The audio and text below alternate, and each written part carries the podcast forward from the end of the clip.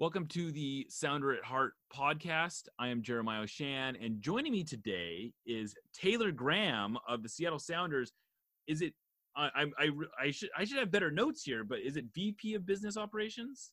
Uh, you know, it, it I I don't. I'm Taylor Graham of the Sounders. I don't like Taylor Graham of the Sounders. Okay. Yeah, I'm just that. I'm just that guy who loves the Sounders, just like you. I am a fan of who happens of to get paid by the team Yeah.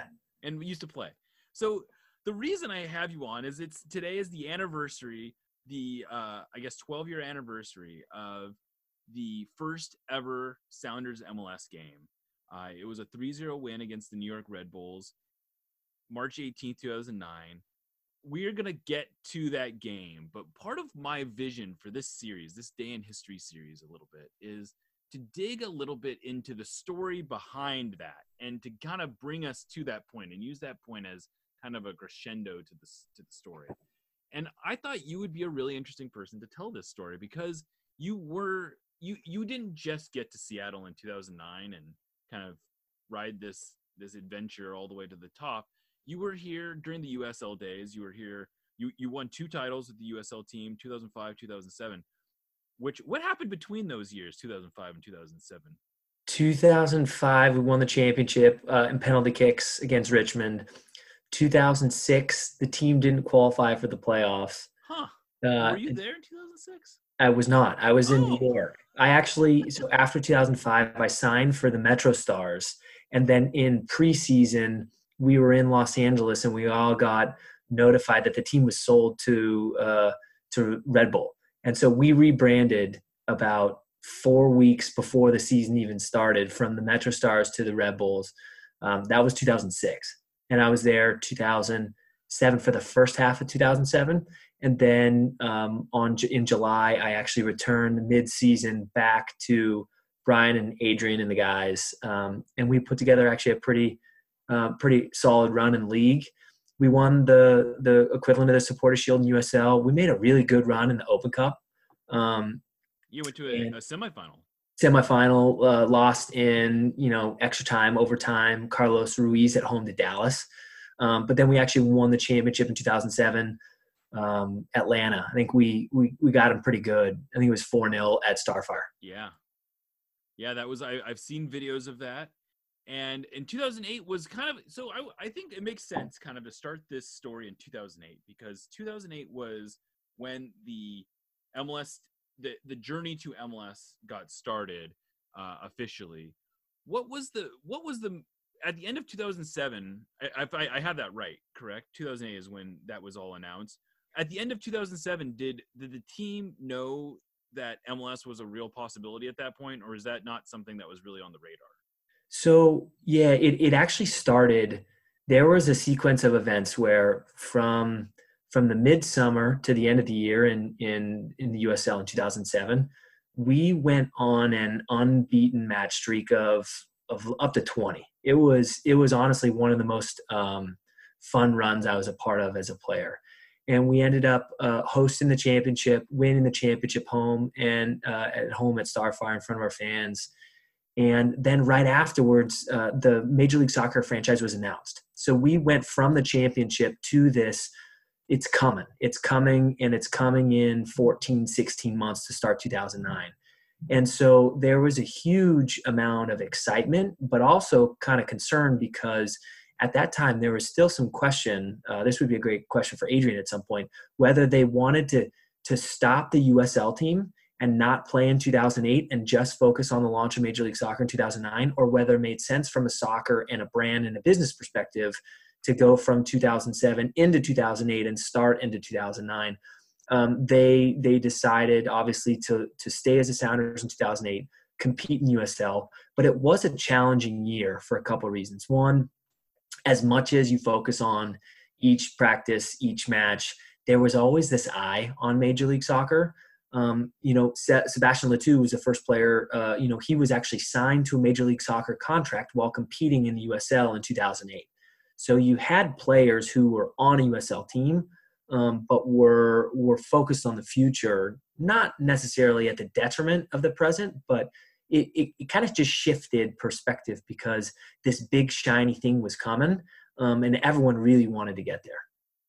And if I remember correctly, Roger Levesque, uh, the very famous Roger Levesque, he actually played for the Timbers briefly in like that speaks to the the uh the unsureness of what was going on with the Sounders is I think he played a, some preseason games with the Timbers in in 2008, right? Before 2008. Yeah, so in 2000, uh, in the off season between 2007 and 2008, actually Roger and I went up for a month and actually played with the Whitecaps. Okay. We played. Uh, we played when David Beckham came to town, and we played at BC Place in front of 50,000 people.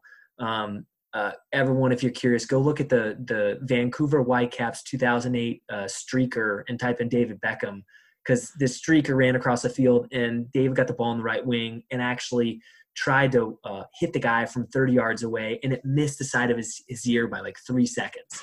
Um, it, it's great, great uh, user UGC online you can find. So we both played in Vancouver a little bit just to train and have fun and get to know the city. Roger actually went down and played with the Timbers against uh, uh Toronto FC.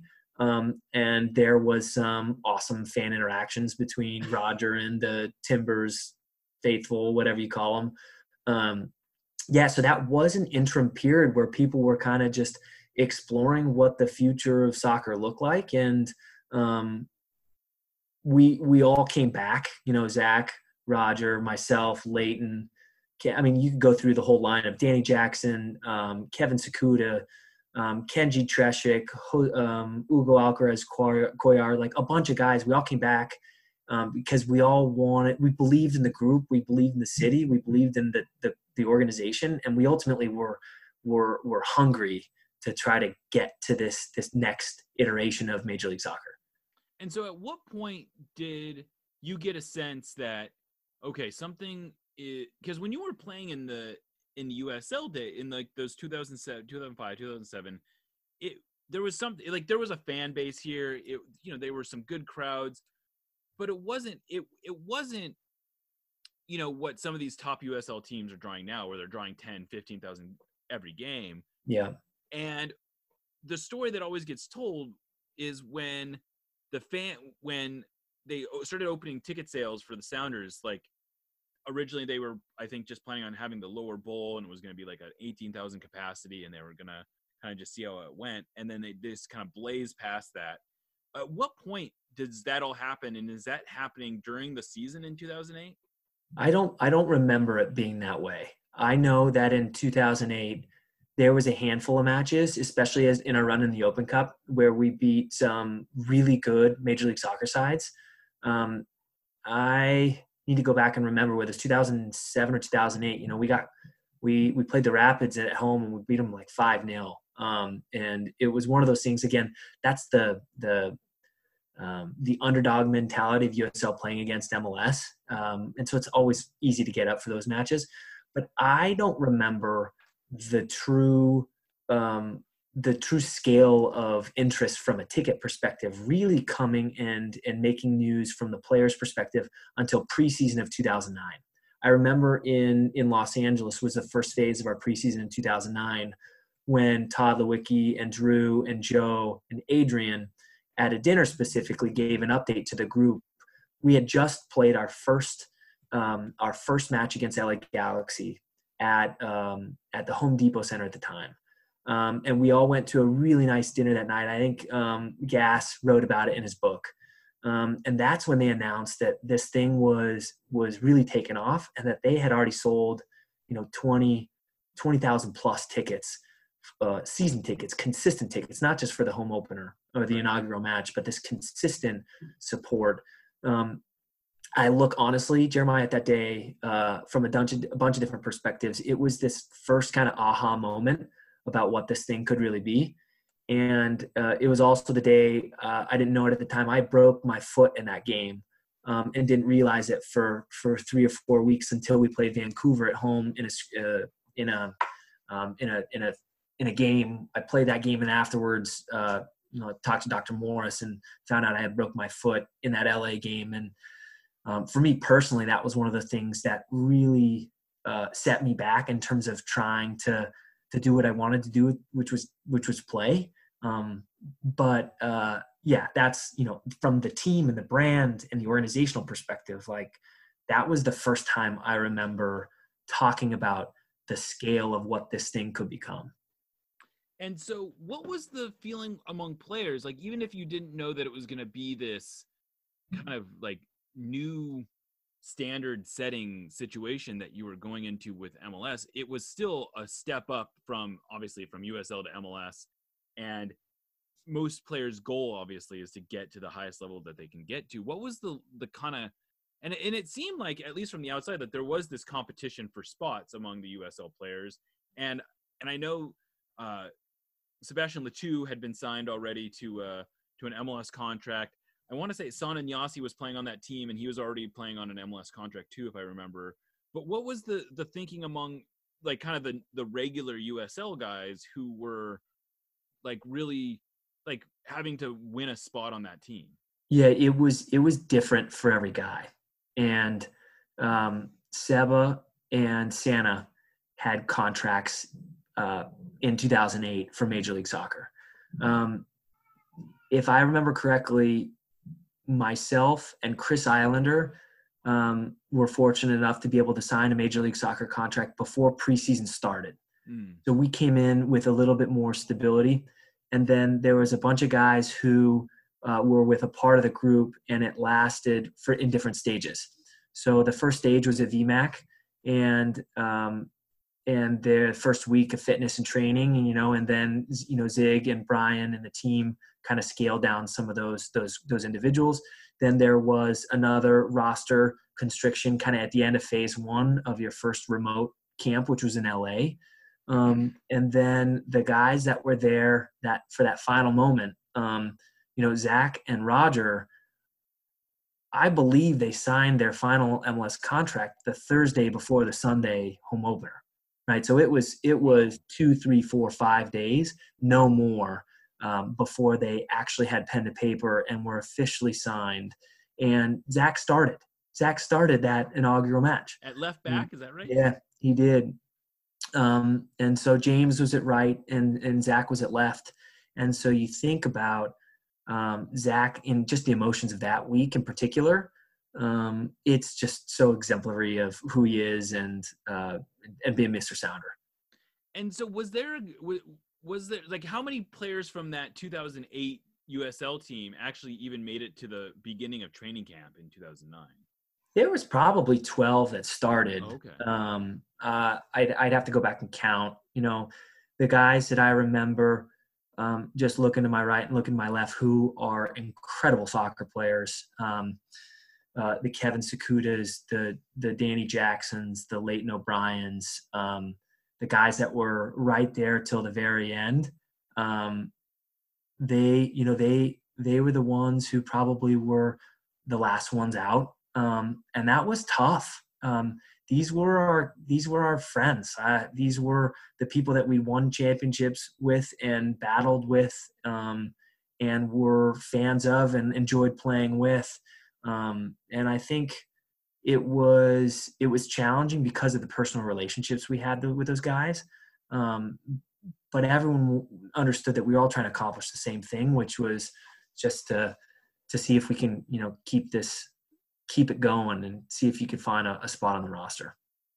And so you come into that you, you come into the to the to the stadium. I, I guess you're you know you're, you're probably anticipating this as much as you, there's been some decent crowds at CenturyLink uh, through the years at Qwest through the years when you were uh, when you were playing in, in the USL, but nothing like what showed up on on March 18th, 2009. I mean, what was that like for you having played in that stadium where sometimes it was virtually empty and to see it full like that? I mean, that must have been pretty pretty amazing. It was the best and the worst thing at the same time. And what I mean by that is uh, it was so special to see the way that the community mobilized for this thing that was still really undefined.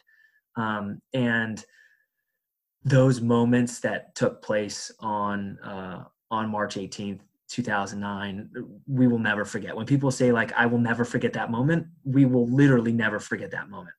Um, what I mean by uh, it being really tough was that uh, I had the most, I had the biggest FOMO because I was up in the press box and I was watching in street clothes um, and was hurt.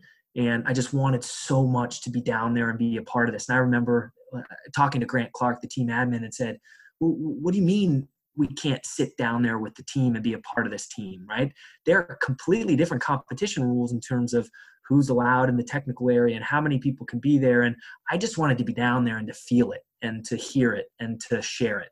Um, and so uh, it was, it was, it was an, an acknowledgement that this thing was bigger, you know, than it had been because before we all sat on the bench next to each other, whether you were injured or dressing or not dressing as part of the USL, and you were, you know, that cohesive team. They, from a competition standpoint, that looked differently at Major League Soccer. So um, when Roger came on uh, at the end of the game and got his uh, couple moments, again, that was pretty special for me for our relationship going back to to our college days. Um, but as soon as that whistle blew, I mean, we were in the corner. We we ran on the field just to just to um, just to soak up as much as we could, literally just to be a sponge. Because uh, look, I'll say the exact same thing I started. Like I just am. I'm a soccer nerd. I'm a Sounders nerd, just like everybody else that might be listening to this. And that was special for me from a from a fan perspective, and just someone that's a part of this giant Sounders family ecosystem. Yeah, and it, and you know, I'm I was reminded of I just kind of went and looked at this and and that most of your your playing time with the Sounders after the move to MLS was in Open Cup and I I guess this was a I remember having a conversation with you uh probably must have been 2010 or something like that after an Open Cup game and I remember asking you something like well you must have known this was always kind of coming because it you guys were so successful and and you said something like no no no actually all like we were successful and that was great but like all this other stuff completely unexpected. It was very a very different world we were living in in 2007 2005 like those were very different like the way the team operated was a very different scale than what you guys were doing in 2009 2010 uh, and and so to to be able to take that ride and to go from really i mean like the sounders were a real usl team. It wasn't like they were a usl team that was like staging for MLS. If I'm if I'm like putting words in your mouth, it was they were a real USL team that then made a jump and were something completely different uh, from a like a spectacle perspective. But they were, still kept that core. They were completely different from the spectacle perspective. Like the organiz, you know, the organizations were very different. And what I mean by that is, um, when I joined the Sounders in 2005, we uh, we we wore whatever we wanted to for training, right? Like we wore whatever we wanted to. There was no locker room. You showed up at Starfire and guys just played and they played hard. And it, you know, even some of the amenities that college programs had in when I was in college, um, the USL team did not have in 2005. And so I remember coming here and saying, "What did I just sign up for?"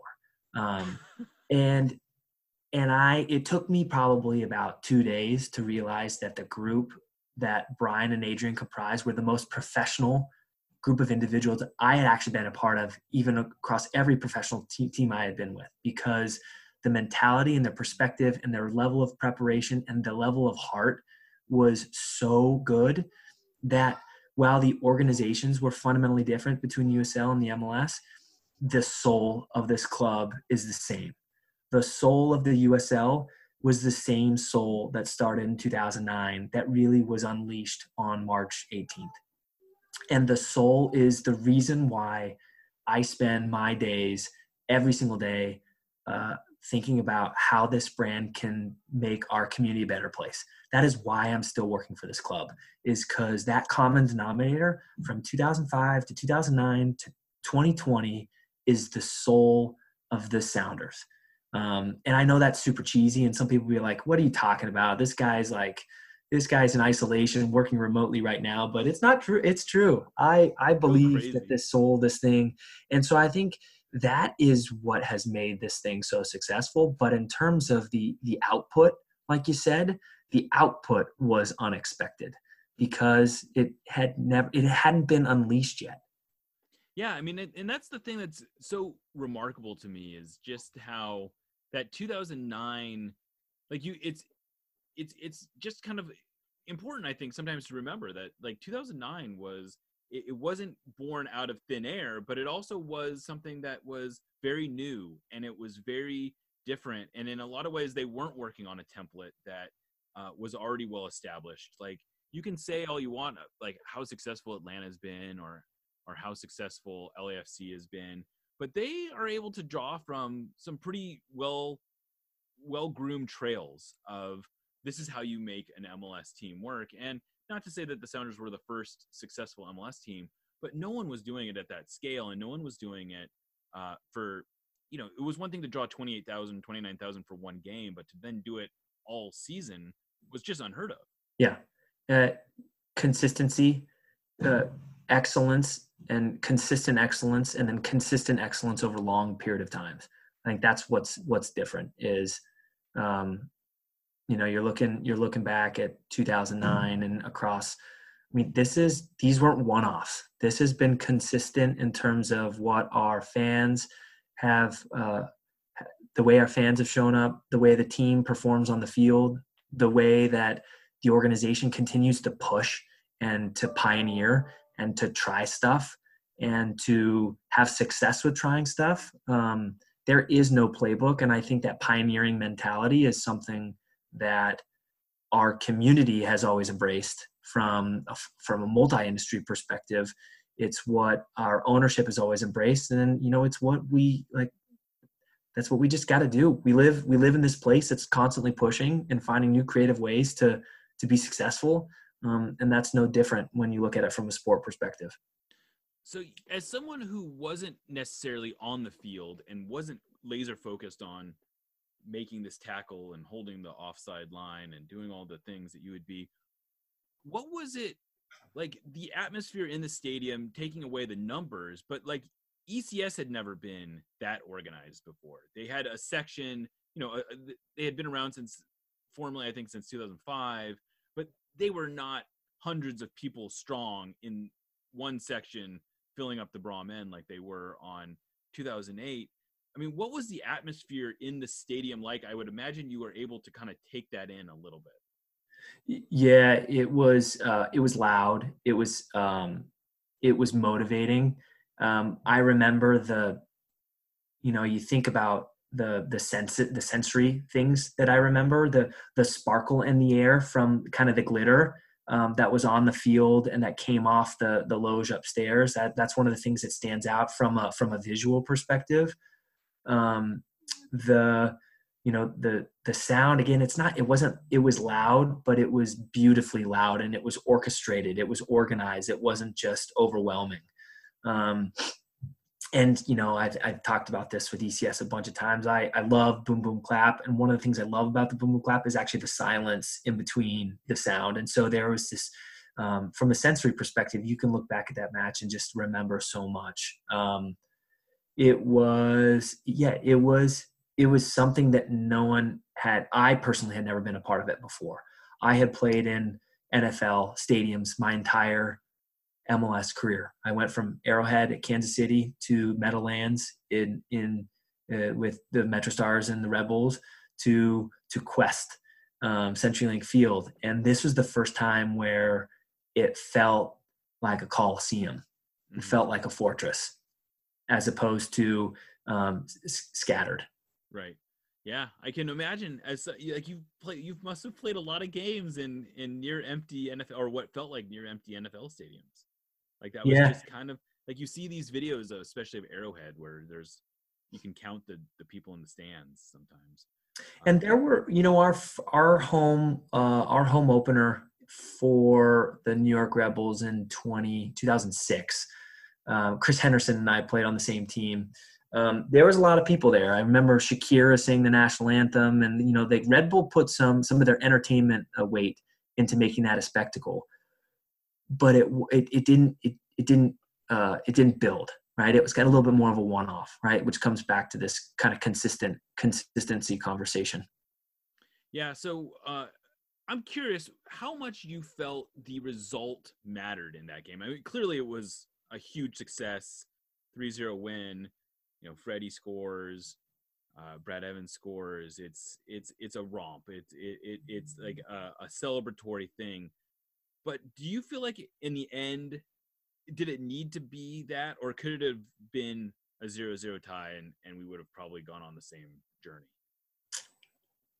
I uh, look. I'm a competitive guy, and I believe that results matter, and I think that consistent results matter. So, if it was a nil-nil tie or a two-one win or a one-one draw, you know what would have mattered was what happened next. And we went three and zero oh to start that season, and so it was a it was a statement of intent from the team from an expectation standpoint.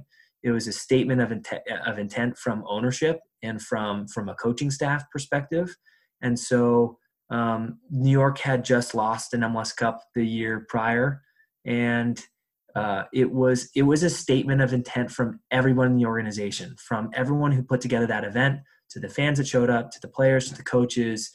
It was it was a little bit of um, like we believe in this thing, and and and here's what it can be, and can be consistently, not one off, right? From a results perspective. So back to your question um, did results matter? Hell yeah, results matter because we're in a results oriented business. Well, that's that's probably a good place to end this part of it. I, I'm sure a lot of people are like me and have never actually seen this game from end to end. Uh, do you know if there's anywhere that people can actually watch this? Yes, there there is. Um, uh, I don't know when you're going to air this, but well, might soon, be hopefully tomorrow soon we will uh, very very soon we will have definitive information for fans in terms of when they can watch this from start to finish and that will probably be through sounders fc channels i'm guessing various yeah we're we're going to make sure that this is as as wide as as possible well that would be uh, awesome i'm sure the quality of the video will be the tip top caliber uh, that we're used to from 2009 videos like the well, we'll just send it to Sounder at Heart editors, and they can exactly. just knock that thing right up. Exactly. Uh, absolutely. Well, Taylor, I really appreciate you doing this. Uh, telling people a, a, part of this story that hopefully they haven't heard before. And uh, congratulations on on everything that you've helped build. Um, I remember when you first got this job, I was I, I interviewed you on on uh, Nos Audietis, another podcast that I did. Yep and I was and and I was kind of I thought you were kind of like a brand ambassador, kind of like Brad Evans of like just a guy who's around the office, and you were like kind of offended that no, this is like a real job. This is a real job. I'm like, I'm like, this is this is so to be a brand ambassador, you need to have been really good at what you did prior. Um, and most look, like you said, I um, I was a I was a I was an up and down guy between the you know the triple A's and Major League Soccer. Uh, 2010 was an awesome year. I, I um, if you go back and look at that, we played three friendlies. We won the Open Cup, and we were playing in um, the fall round of CCL, which was home and away. So there was actually a three or four month period where we were playing Saturday, Wednesday every week, um, and we got uh, you know I think I got 13 or 14 games that year. They they were just all outside MLS competition. Right. Um, and so, uh, look, I um, this is a job. This is a job that I um, I work every day to try to help grow the brand and the business. Um, that I look, I love Brad, but I'll be the first one to say you are an ambassador, and I am not an ambassador. well, it's been it's been awesome uh, seeing you kind of rise through the organization, and you've done some great work with it, and it's nice to see. Uh, this uh, seeing people like you succeeding in this organization so it's, it's thank you i appreciate that. that. and maybe over a different podcast we'll get into the behind the scenes stories that uh, we can tell about the the things that we learned launching that all you saw was the final the finished product but there were some there were some fun stories uh, of key learnings that people probably don't know about. We can we can talk about this at another time. Well, dang, I, sh- I wish I had dug into that now, but we'll do that some other. That's time. called that's called a teaser. Yeah, that's that's that's see like a UGC's teasers, all kinds of good lingo. Yeah, got here. But anyway, uh, thanks for doing this, Taylor. Yep. Thanks. Um, you're listening to the Sounder at Heart podcast. Stay safe, everyone. Thank you.